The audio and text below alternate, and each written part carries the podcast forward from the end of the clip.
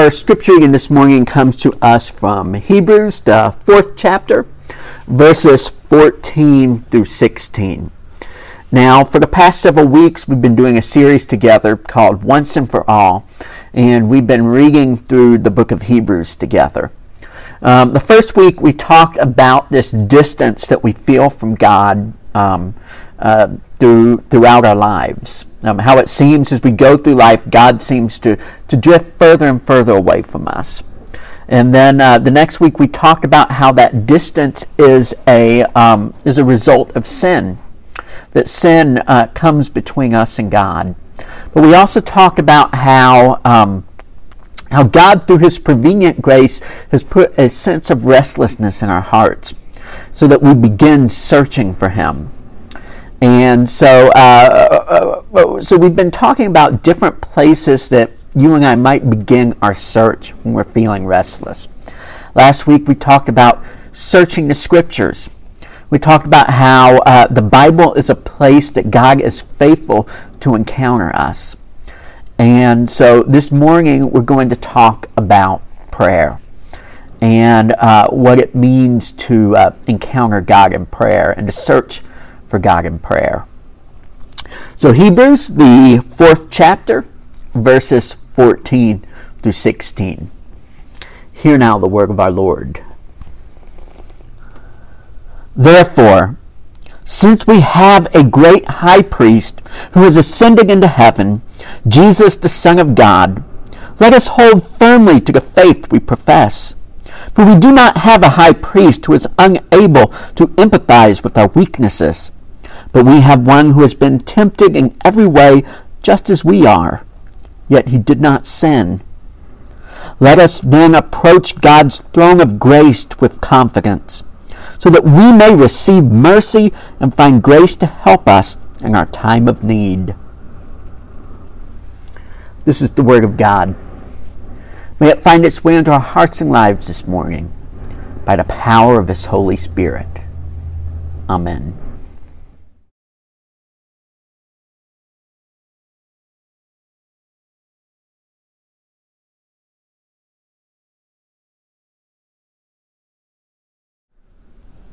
Let us approach the throne of grace with confidence.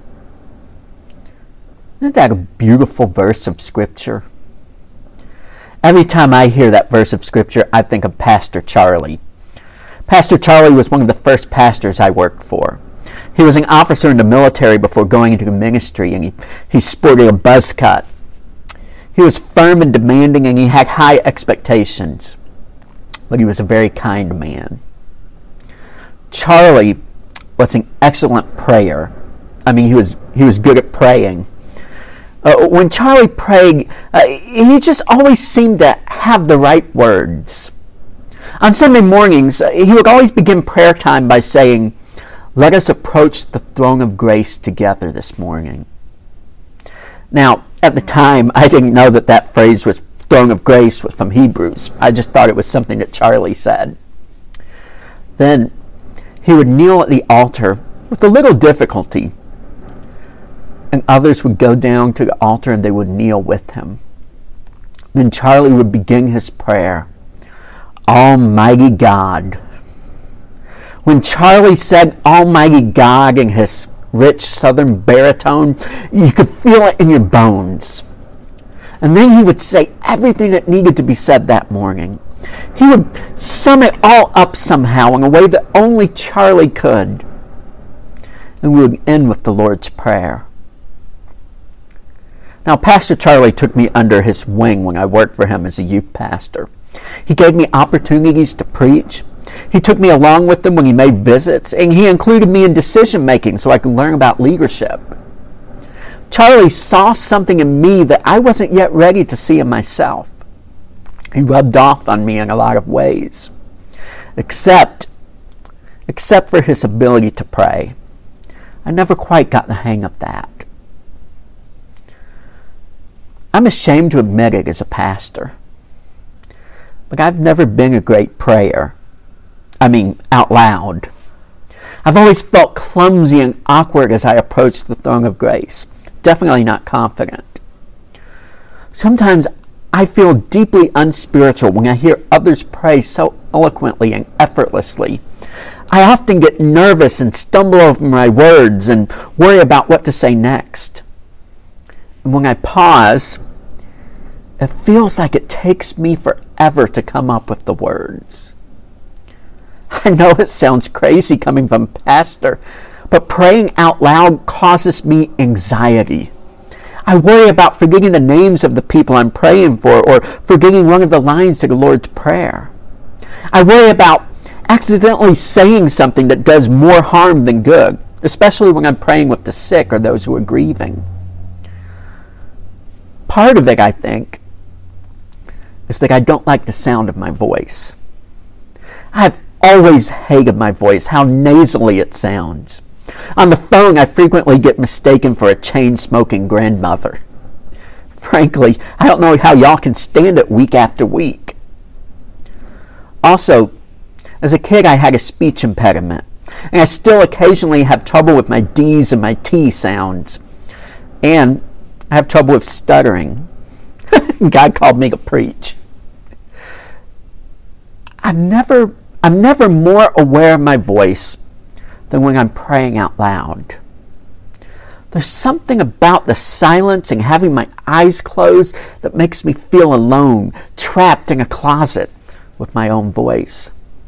And it's hard not to feel self conscious when I know everybody else in the room has their eyes closed too, and they're focusing on my voice as well.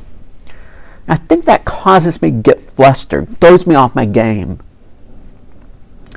Often, I feel a sense of relief on Communion Sunday because I know all the prayers are in the book of worship and I just have to read them out loud instead of having to pray extemporaneously.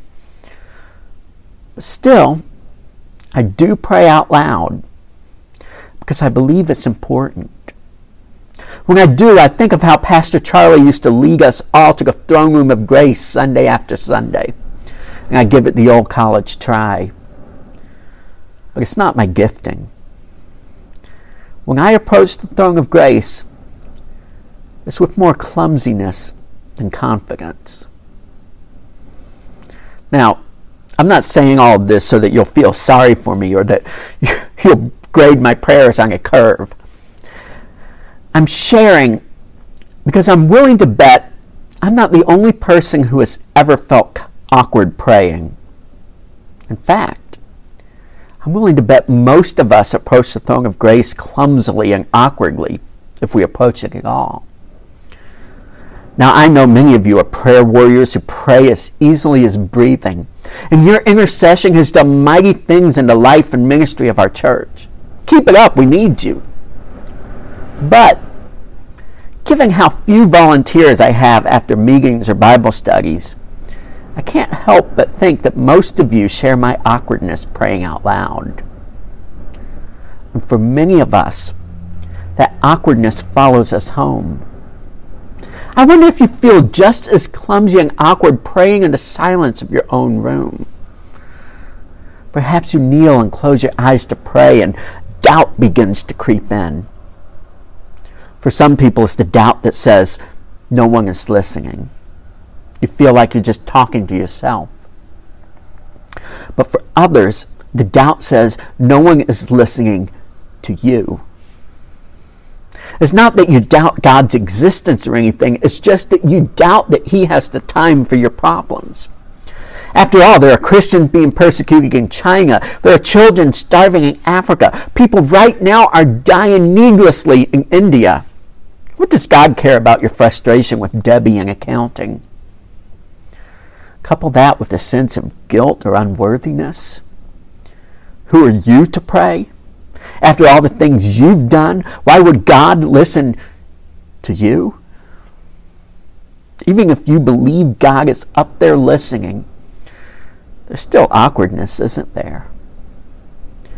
See, maybe you were taught that the best way to pray is to pray silently. But when you pray silently, your mind wanders you're trying to talk to God, but you wind up thinking about your grocery list or what you have to do tomorrow or which Avenger would win in a hot dog eating contest. Thor. Or maybe You were taught to pray out loud, kneeling at your bed, and you just can't seem to find the words the, way Grandma and Grandpa did. By comparison to the poetry of their prayers, yours sound rough and disjointed, like a second grader's essay. I'm willing to bet that most of us know that we should approach the throne of grace with confidence, but we approach it with clumsiness instead, if we approach it at all. Several years ago, during my quiet time, I read a book called The Little Flowers of St. Francis. It's from the 14th century, and it tells the story of St. Francis and his followers.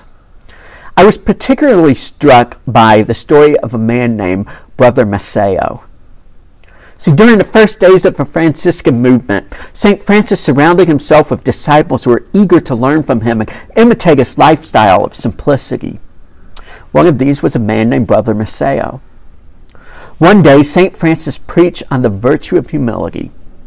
Masseo was so convicted that he resolved to forsake all other pursuits and seek only after humility.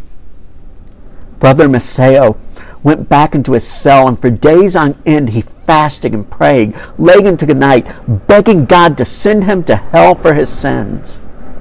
When that didn't seem to work, he began to whip himself to show God how sorry he was. All of this was in an effort to cultivate humility. He continued like this for weeks, crying and whipping himself in his prayers.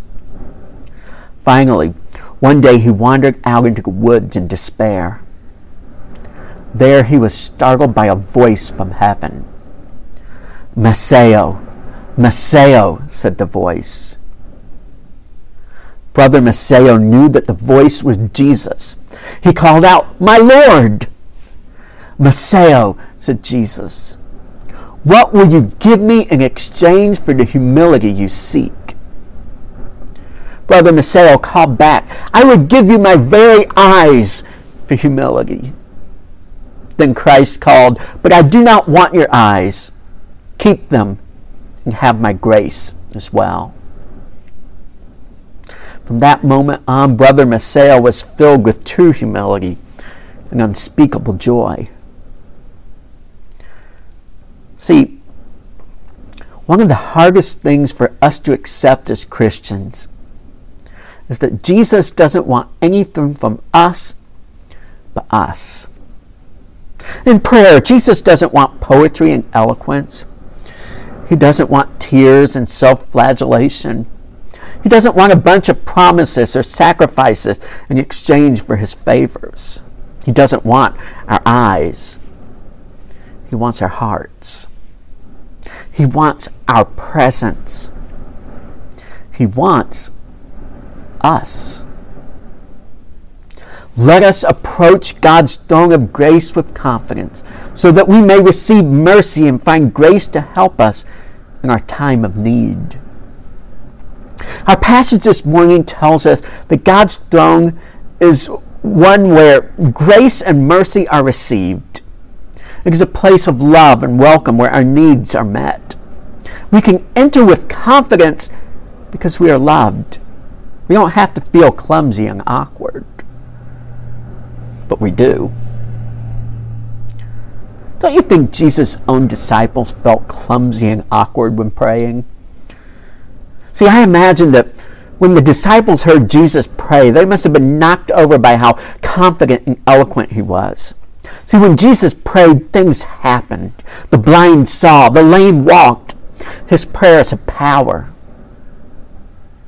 One day, Jesus' disciples work up the courage to ask him how they can pray like he does.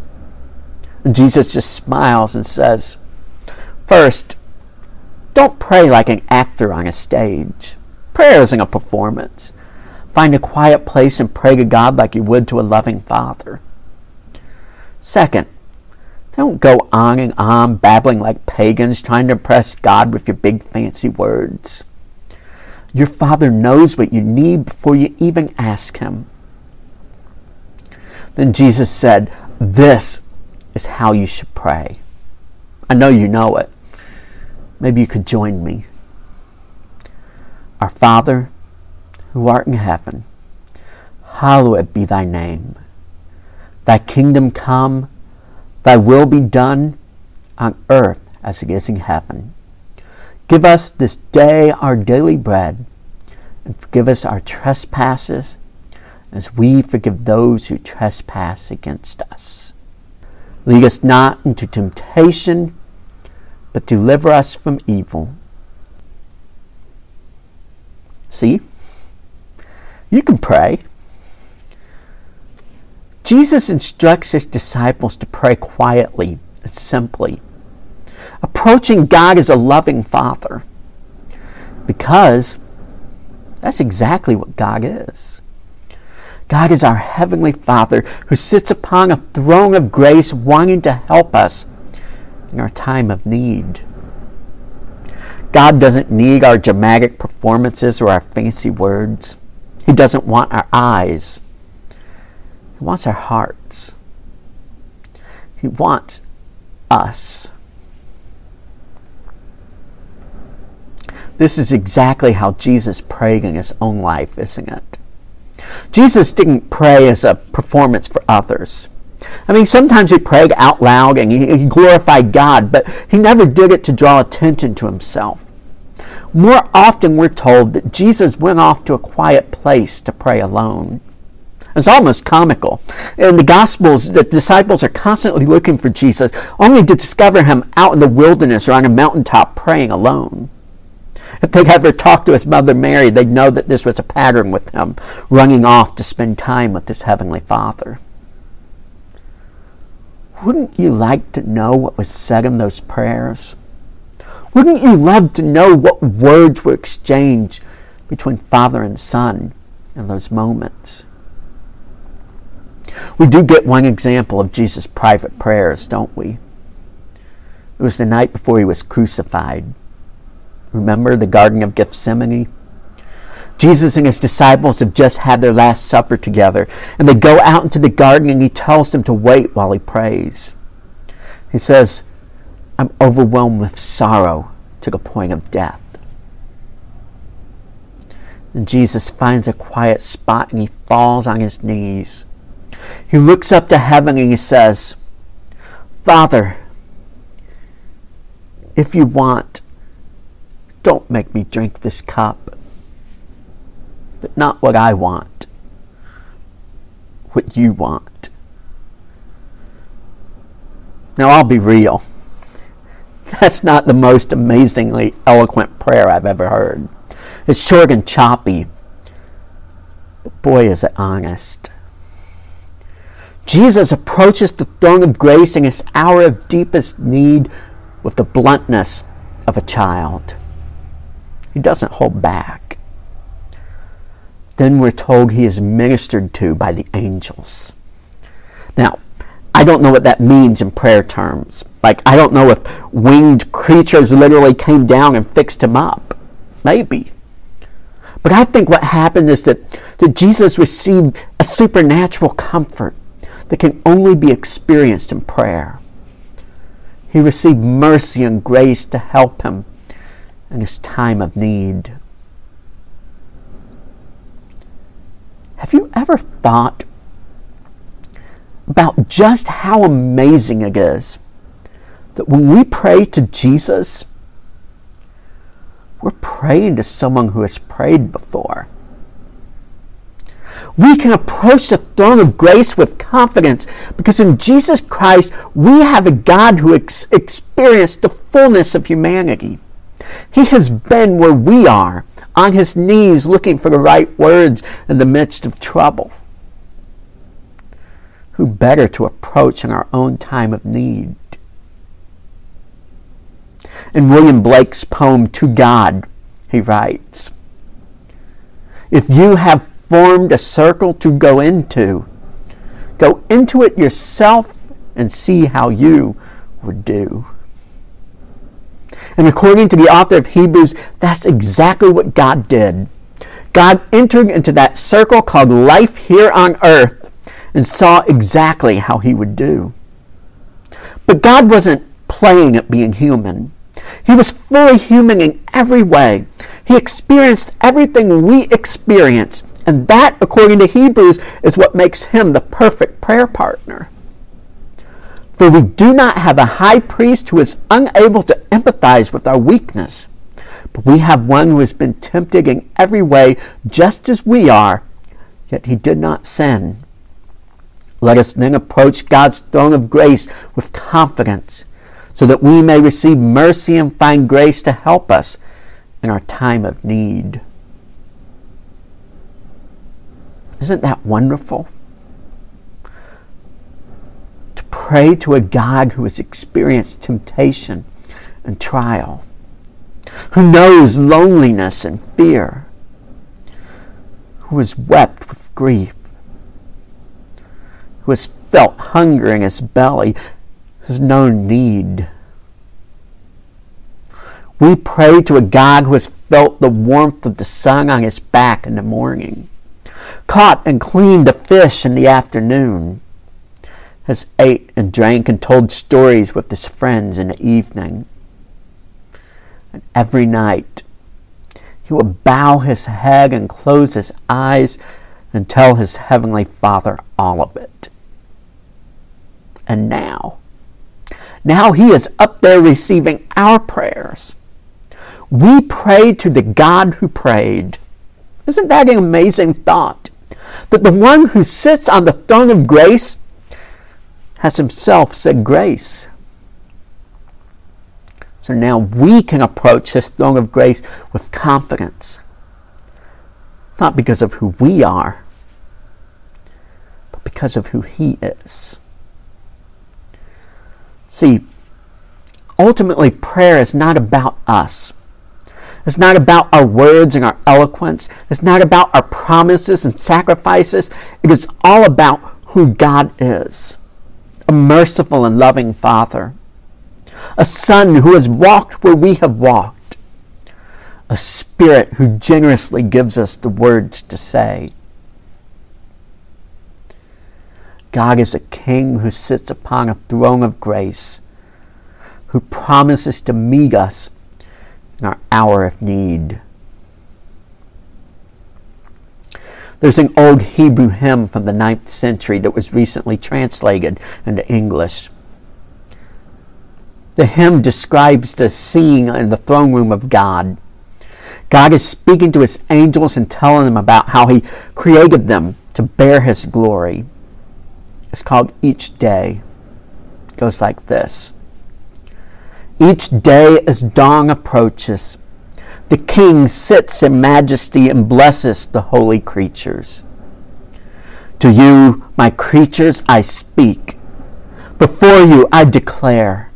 Creatures who bear the throne of my glory with all your heart and willingly with your soul.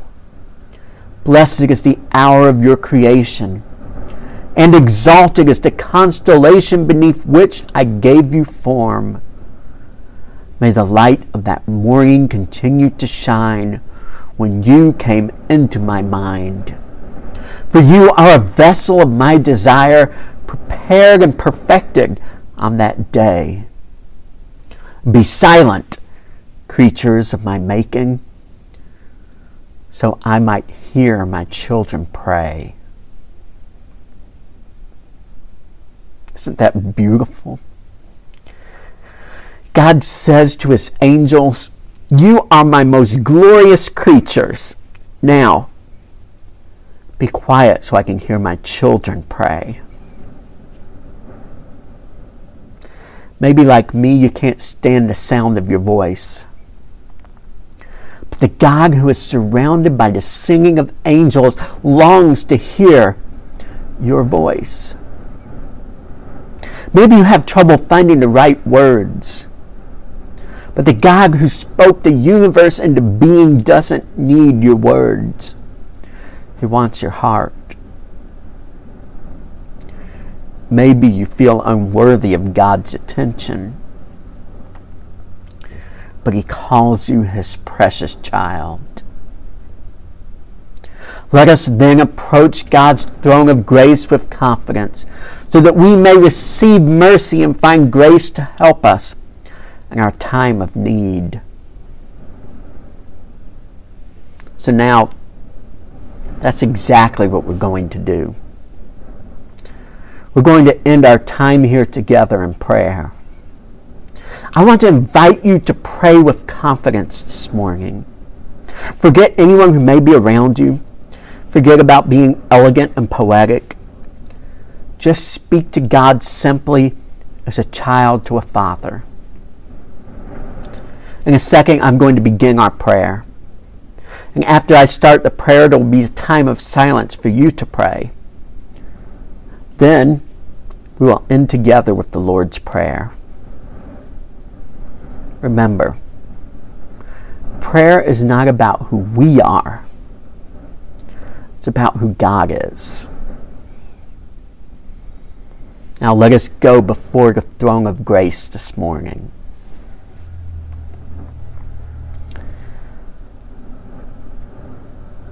Almighty God, we come to you this morning as your beloved children. We come with confidence this morning before your throne of grace. We come because you have made the way for us to come through your Son, Jesus Christ. Father, we thank you that you have extended your love to us and have called us your children. We thank you that in your Son Jesus Christ we have a, a God who has prayed before, a God who has walked where we have walked, who has felt pain, and sorrow and need. So this morning, with confidence, we can bring to you our pain and our sorrow and our need. And we can receive your will. We can receive your mercy we can receive your command to go into the world and do and be what you have called us to do and be. Lord, this morning we come to you before your throne of grace as your beloved children. Now hear our prayer.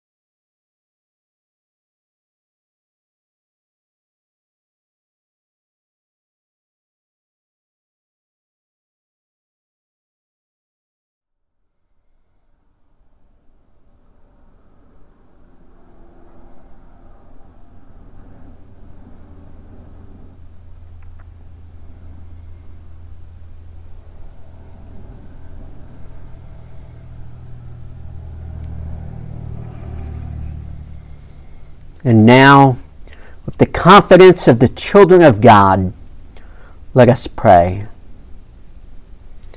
Our Father, who art in heaven, hallowed be thy name. Thy kingdom come, thy will be done, on earth as it is in heaven.